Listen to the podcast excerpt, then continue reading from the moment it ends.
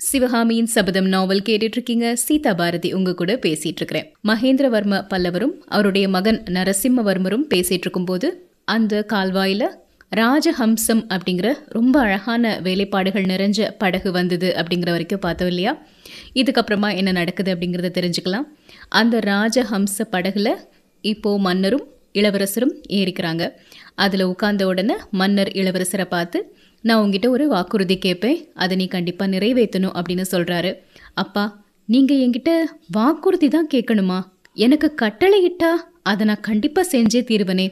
உங்கள் விருப்பத்துக்கு மாறா நான் எப்போ செஞ்சுருக்கிறேன்? அப்படின்னு கேட்குறாரு மகேந்திரர் ஒரு மாதிரி உணர்ச்சி ததும்பிய குரல்ல மாமல்லா நான் எவ்வளோ கசப்பான கட்டளை இட்டாலும் நீ நிறைவேற்றுவ அப்படின்னு எனக்கு நல்லா தெரியும்.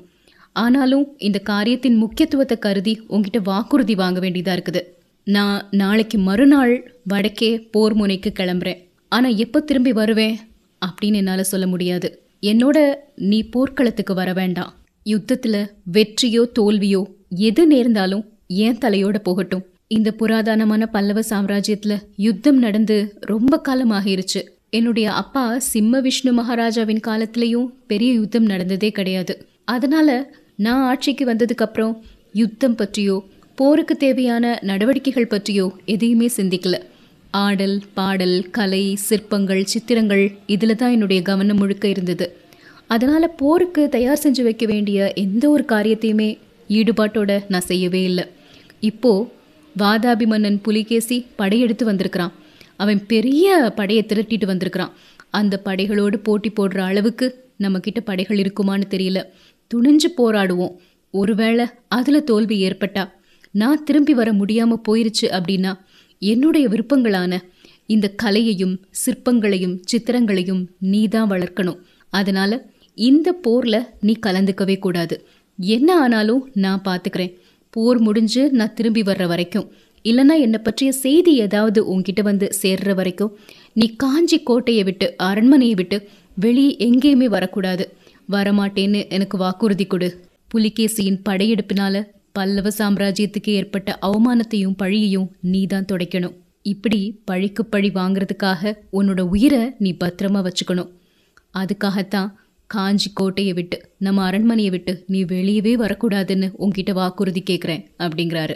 சொன்னதோடு மட்டும் இல்லாமல் கையை நீட்டி சத்தியம் செஞ்சு கொடுக்க சொல்லியும் கேட்குறாரு நரசிம்மர் தன்னுடைய அப்பாவோட கையை தொட்டு அப்படியே ஆகட்டும் அப்பா நீங்கள் திரும்பி வர்ற வரைக்கும் நான் காஞ்சி கோட்டையிலே இருப்பேன் அப்படின்னு சொல்கிறாரு அப்படியே அவங்க இருந்த அந்த ராஜஹம்ச படகு இப்போ துறைமுகத்தை வந்து சேர்ந்துருச்சு. மாமல்லபுரத்தில் அவங்க ரெண்டு பேருமே இறங்குறாங்க.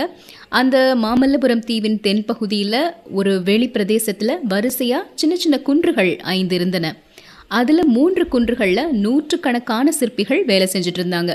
ஒவ்வொரு குன்றையும் குடைந்து கோவில் வடிவம் மாதிரி அவங்க அமைச்சிட்டுருக்குறாங்க இதே மாதிரி நிறைய சிற்பிகள் ஏராளமான வேலைப்பாடுகளை அவங்க செஞ்சிட்ருக்கிறாங்க.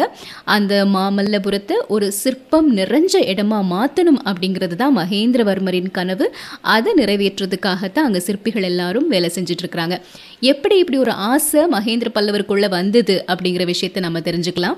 இதே இடத்துக்கு ஏழு வருடங்களுக்கு முன்னாடி மகேந்திர சக்கரவர்த்தியும் அவருடைய குமாரரும் வந்து பார்த்துட்டே இருக்கிறாங்க. ஆனா அங்க நிறைய குன்றுகளும் பாறைகளும் மட்டும்தான் இருந்தன. எந்த விதமான சித்திரங்களோ சிற்பங்களோ எவையுமே இல்லை. மொட்டை குன்றுகளாகவும் மொட்டை பாறைகளாகவும் தான் எல்லாமே இருந்துச்சு. ஆனா அதுல ஒரு பாறையை பார்த்து அப்போ சின்ன குழந்தையா இருந்த நரசிம்மர் அப்போ அவருக்கு பன்னிரெண்டு வயது தான்.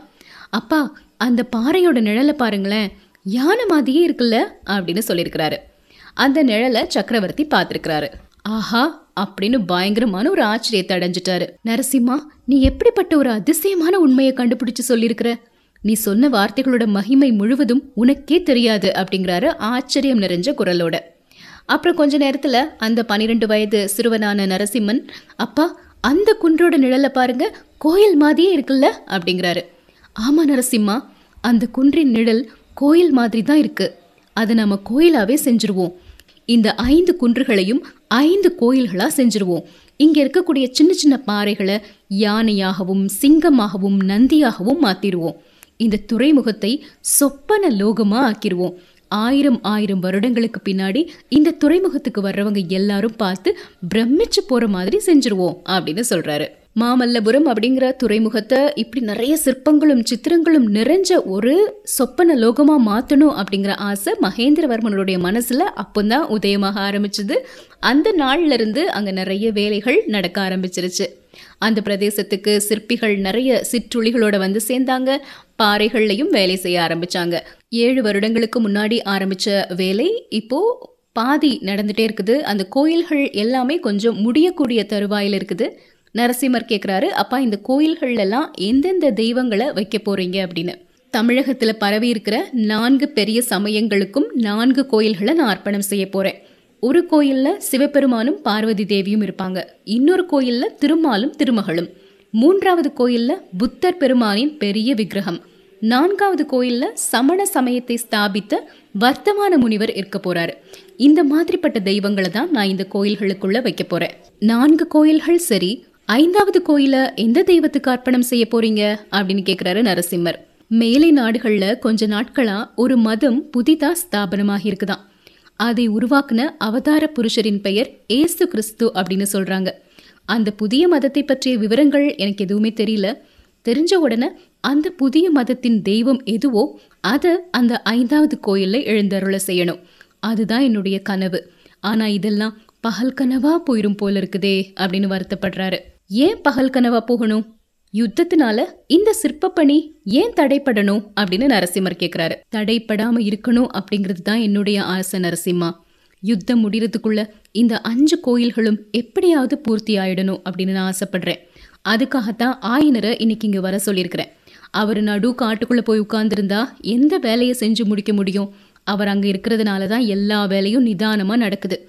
அவரை இங்கேயே தங்கி வேலையை சீக்கிரமா முடிக்க சொல்ல போறேன். அதோ ஆயினரும் வந்துட்டாரே அப்படின்னு அங்கிருந்து ரெண்டு பேருமே பாக்குறாங்க. கொஞ்ச தூரத்துல வந்துட்டு இருந்த ஒரு பல்லக்குல ஒரு பக்கத்துல ஆயனர் எட்டி பார்த்துட்டு உட்கார்ந்துருக்கிறாரு. இன்னொரு பக்கம் பட்ட பகலில் பூரண சந்திரன் பிரகாசிக்கிற மாதிரி பிரகாசமான சிவகாமி தேவியின் முகமும் தென்பட்டது. பல்லவ சக்கரவர்த்தியையும் அவருடைய குமாரரையும் பார்த்த உடனே கொஞ்ச தூரத்திலே பல்லக்க தரையில இறக்கிட்டாங்க. ஆயனரும் சிவகாமியும் சிவிகையிலிருந்து இறங்கி அப்படி பயபக்தியோட நடந்து வர்றாங்க. அவங்க ரெண்டு பேரும் பக்கத்துல வந்து வணக்கம் சொல்றாங்க. இப்போ மகேந்திரவர்ம பல்லவர் ஆயனரை பார்த்து ஆயனரே உங்க பிரயாணம் சிறப்பா இருக்கும் அப்படின்னு நான் நம்புறேன். ஆனா இந்த யுத்தம் முடிகிற வரைக்கும் சாலைகளில் மக்கள் நடமாட்டம் அதிகமாக இருக்கும். அதனால இன்னும் கொஞ்ச காலத்துக்கு நீங்க இங்கே வந்து தங்கிருங்க அப்படிங்கிறாரு. ஆயனருக்கு தூக்கி வாரி போட்டுருச்சு. அவருடைய வீட்டில் நிறைய சிற்பங்கள் எல்லாம் பாதி பாதியா செஞ்சு விட்டுட்டு வந்திருக்கிறாரு. அதை எதையுமே முடிக்க முடியாதே அப்படின்னு திகைப்படைகிறாரு. பல்லவேந்திரா அப்படின்னு ஏதோ சொல்றதுக்காக ஆரம்பிக்கிறாரு.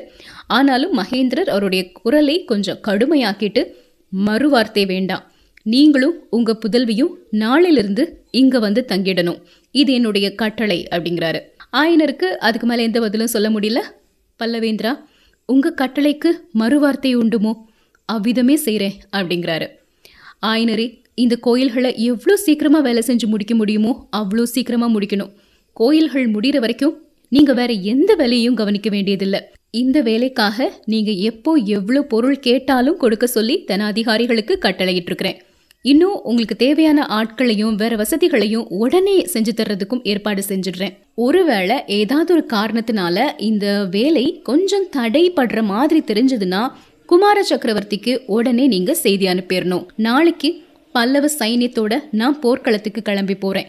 நான் திரும்பி வர்ற வரைக்கும் பல்லவ சாம்ராஜ்யத்தை நிர்வகிக்கக்கூடிய சகல பொறுப்புகளையும் மந்திரி மண்டலத்தார் மாமல்லருக்கு தான் கொடுத்துருக்குறாங்க. நாளையிலிருந்து மாமல்லர் தான் சக்கரவர்த்தி அப்படிங்கிறாரு மகேந்திர பல்லவர். சக்கரவர்த்தி இவ்வளவு நேரமும் ஆயனர்கிட்ட கொஞ்சம் கடுமையான குரல்ல பேசிட்டு இருக்கிறத கேட்ட உடனே சிவகாமி கொஞ்சம் கவலையோட இருந்தாங்க ஒரு மாதிரி பயத்தோடவும் இருந்தாங்க. ஆனா கடைசியா அவர் சொன்ன வார்த்தைகளை கேட்ட உடனே அளவில்லாத குதூகலம் அவங்களுக்கு வந்துருச்சு. அதுக்கு காரணம் மாமல்லர் இப்போ போர்க்களத்துக்கு போகவில்லை அப்படிங்கிறது தான். அது மட்டும் இல்லாம சக்கரவர்த்தி போர்க்களத்துக்கு போயிடுவாரு சக்கரவர்த்தியோடைய சர்வாதிகாரங்களோட மாமல்லர் இருக்க போறாரு. அதனால அவரை சந்திக்கிறதுக்கு பெரிய தடைகள் எதுவுமே இனி ஏற்படாது அப்படின்னு நினைச்சு சந்தோஷப்படுறாங்க சிவகாமி. இந்த ஆனந்தம்லாம் வந்த உடனே ஒரு சிரிப்பும் அவங்க முகத்துல வருது.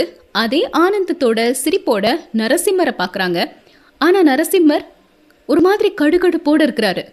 திரும்பி கூட சிவகாமியை பார்க்கவே இல்லை. ஏன் பார்க்கவே இல்லை? நான் இங்கே வந்ததே அவருக்கு பிடிக்கலையா? அப்படின்னு சிவகாமி யோசிக்கிறாங்க.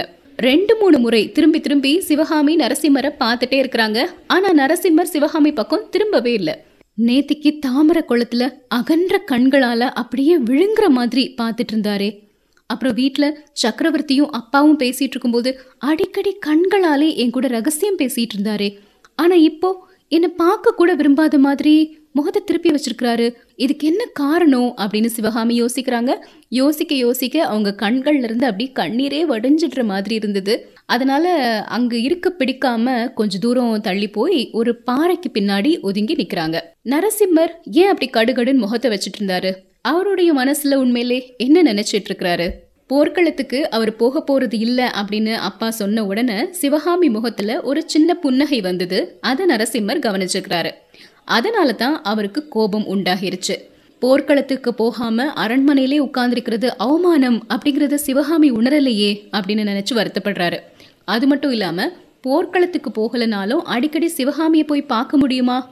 அதுவும் முடியாது. காஞ்சி கோட்டையை விட்டு வெளியவே போகக்கூடாது அப்படின்னு தந்தை வாக்குறுதி வாங்கியிருக்கிறாரு. ஆனா இதெல்லாம் தெரியாம சிவகாமி சிரிச்சிட்டு இருக்கிறா இப்படின்னு நினைக்கிறாரு. இந்த எண்ணங்கள் எல்லாம் வர்றதுனால அவருடைய முகம் அப்படி ஒரு மாதிரி கோவத்தோட இருக்கிறதா மாறி இருக்குது இப்போ சக்கரவர்த்தி ஆயனரை பார்த்து ஆயனரே நான் சொல்ல வேண்டியதெல்லாம் சொல்லிட்டேன். இதை தவிர உங்களுக்கு ஏதாவது கோரிக்கை இருக்குதா? அப்படின்னு கேட்குறாரு ஆயனர் தட்டு தடுமாறி மாதிரி பல்லவேந்திரா எனக்கு ஒரு குதிரை மட்டும் வேணும் அப்படின்னு கேட்குறாரு குதிரையா? குதிரை வேணும்னா கேட்குறீங்க ஆயனரே அதை விட என்னுடைய உயிர் வேணும்னு நீங்கள் கேட்டிருக்கலாம். இந்த பல்லவ சாம்ராஜ்யத்தையே கேட்டிருக்கலாம். இந்த நாடே இது வரைக்கும் பார்த்துருக்காத பெரிய யுத்தம் வந்திருக்குன்னு உங்களுக்கு தெரியாதா? காஞ்சியிலிருந்து தினந்தோறும் எத்தனை தூதர்கள் நான்கு பக்கங்களிலும் போக வேண்டியிருக்கும்? அது உங்களுக்கு தெரியாதா? குதிரையை தவிர அவங்க வேற எப்படி போக முடியும்? வேற எது வேணும்னாலும் கேளுங்க. குதிரை மட்டும் கேட்காதீங்க அப்படின்னு கோபத்தோட சொல்றாரு. ஆயனர் இதை எதிர்பார்க்கல எதுவும் பேசாம அமைதியாவே நிக்கிறாரு. ஓஹோ உங்களுக்கு வேற ஒண்ணு வேண்டாமோ? குதிரை தான் வேணுமோ? பல்லவ சாம்ராஜ்யத்தின் மகா சிற்பி ஒரு குதிரையை கேட்டாரு. அதை மகேந்திர பல்லவன் கொடுக்கல அப்படிங்கிற பழிச்சொல் எனக்கு வேண்டாம். குதிரை தர்றேன். ஆனால் எதுக்காகன்னு மட்டும் சொல்லிடுங்க நீங்களும் சிவகாமையும் பிரயாணம் செய்கிறதுக்கு தேவையான பல்லக்குகள் எல்லாமே இருக்குது. பல்லக்கு தூக்கக்கூடிய ஆட்களும் இருக்கிறாங்க. அப்புறம் குதிரை எதுக்கு? அப்படின்னு கேட்குறாரு ஆயனர் கொஞ்சம் தைரியத்தோட பல்லவேந்திரா ஒரு முக்கியமான காரியத்துக்காக தான் குதிரை கேட்குறேன் ஆனால் அதனால் யுத்த காரியங்கள் தடைப்படும் அப்படின்னா எனக்கு குதிரை வேண்டாம் அப்படின்னு நிறுத்துறாரு. என்ன முக்கியமான காரியம்? எனக்கு தெரியாமல் அது என்னது? எதுவும் ரகசியமா? பிரபு ரகசியம்தான். ஆனா உங்களுக்கு தெரியக்கூடாத ரகசியம் கிடையாது. அஜந்தா வர்ண சித்திரங்களின் ரகசியத்தை அறியணும் அப்படின்னு நிறைய தடவை நாம பேசிட்டு இருந்தோம் இல்லையா? அந்த வர்ண ரகசியத்தை அறிஞ்சவர் ஒருத்தர் நாகார்ஜுன பர்வதத்தில் உள்ள புத்த சங்கிராமத்தில் இப்போ இருக்கிறாரு அப்படிங்கிறாரு ஆயனர். அப்படியா? இதையே முதல்ல சொல்லல. ஆயனரே இவ்வளோ முக்கியமான காரியம்னு தெரிஞ்சிருந்தா ஆட்சேபமே சொல்லியிருக்க மாட்டேனே. அஜந்தாவின் அற்புத சித்திரங்களை நேரில் போய் பார்க்கணும் அப்படிங்கிற ஆசையினால வாதாபி புலிகேசியோட ஸ்நேகம் செஞ்சுக்கணும் அப்படின்னு கூட ஒரு காலத்தில் நினச்சிருந்தேன். அதெல்லாம் பகல் கனவாக போயிருச்சு. போகட்டும் குதிரை கண்டிப்பாக தர்றேன். ஆயனரே குதிரை மட்டும் போதுமா? வேற ஏதாவது வேணுமா? அப்படின்னு இப்போ கேட்குறாரு சக்கரவர்த்தி. உங்களுடைய ரிஷப லட்சினை பதித்த அந்த பிரயாண சீட்டும் வேணும். இது யுத்த காலம் இல்லையா? அப்படின்னு கேட்குறாரு ஆயனர். அதுவும் தர்றேன் ஆயனரே. ஆனா இவ்வளவு முக்கியமான காரியத்துக்கு யாரை அனுப்ப போறீங்க? அப்படின்னு கேக்குறாரு மகாராஜா. என்னுடைய சீடன் ஒருத்தனை அனுப்ப போறேன் பிரபு அப்படின்னு சொல்றாரு ஆயனர். பகைவர்களுடைய படைகள் வரும் வழியில அவன் போக வேண்டியிருக்கும். கையில நல்ல ஆயுதம் எடுத்துட்டு போகணும். இதோ இந்த வேலை அவன்கிட்ட கொடுத்து அனுப்புங்க அப்படின்னு சொல்லி சக்கரவர்த்தி நரசிம்மரின் கையில இருந்த வேலை வாங்கி ஆயனர்கிட்ட கொடுக்குறாரு. ஆயனர் கொஞ்சம் அப்படியே தயங்கி போய் நிற்கிறாரு ஏன் தயக்கம்? இந்த வேல் நீங்க அனுப்ப போற வாலிபனனுடைய வேல் தான் மதயானையின் கோபத்திலிருந்து உங்களையும் சிவகாமியையும் பாதுகாத்த ஆயுதம்தான்.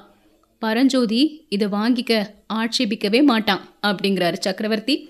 கேட்ட உடனே ஆயனர் மட்டும் இல்லாமல் அந்த பாறைக்கு பக்கத்தில் இருந்த சிவகாமியுமே ஆச்சரிய கடலில் மூழ்கிட்டாங்க.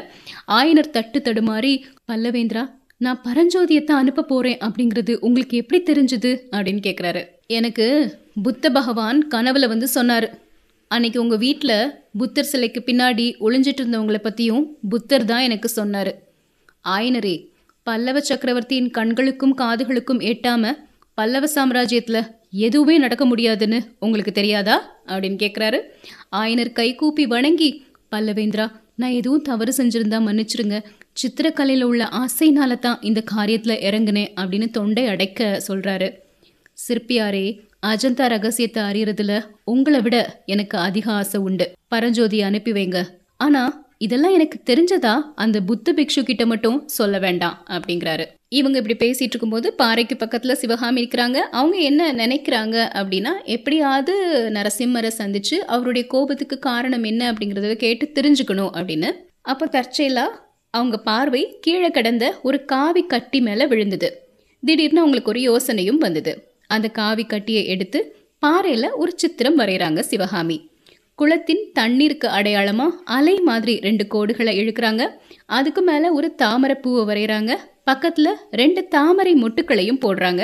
குளத்தின் கரையில ஒரு மான் குட்டி சித்திரத்தை வரைகிறாங்க வரையும் போதே கடைக்கண்ணால நரசிம்மர் இவங்க வரைகிறத பார்க்குறாரா அப்படிங்கிறதையும் கவனிச்சுக்கிறாங்க.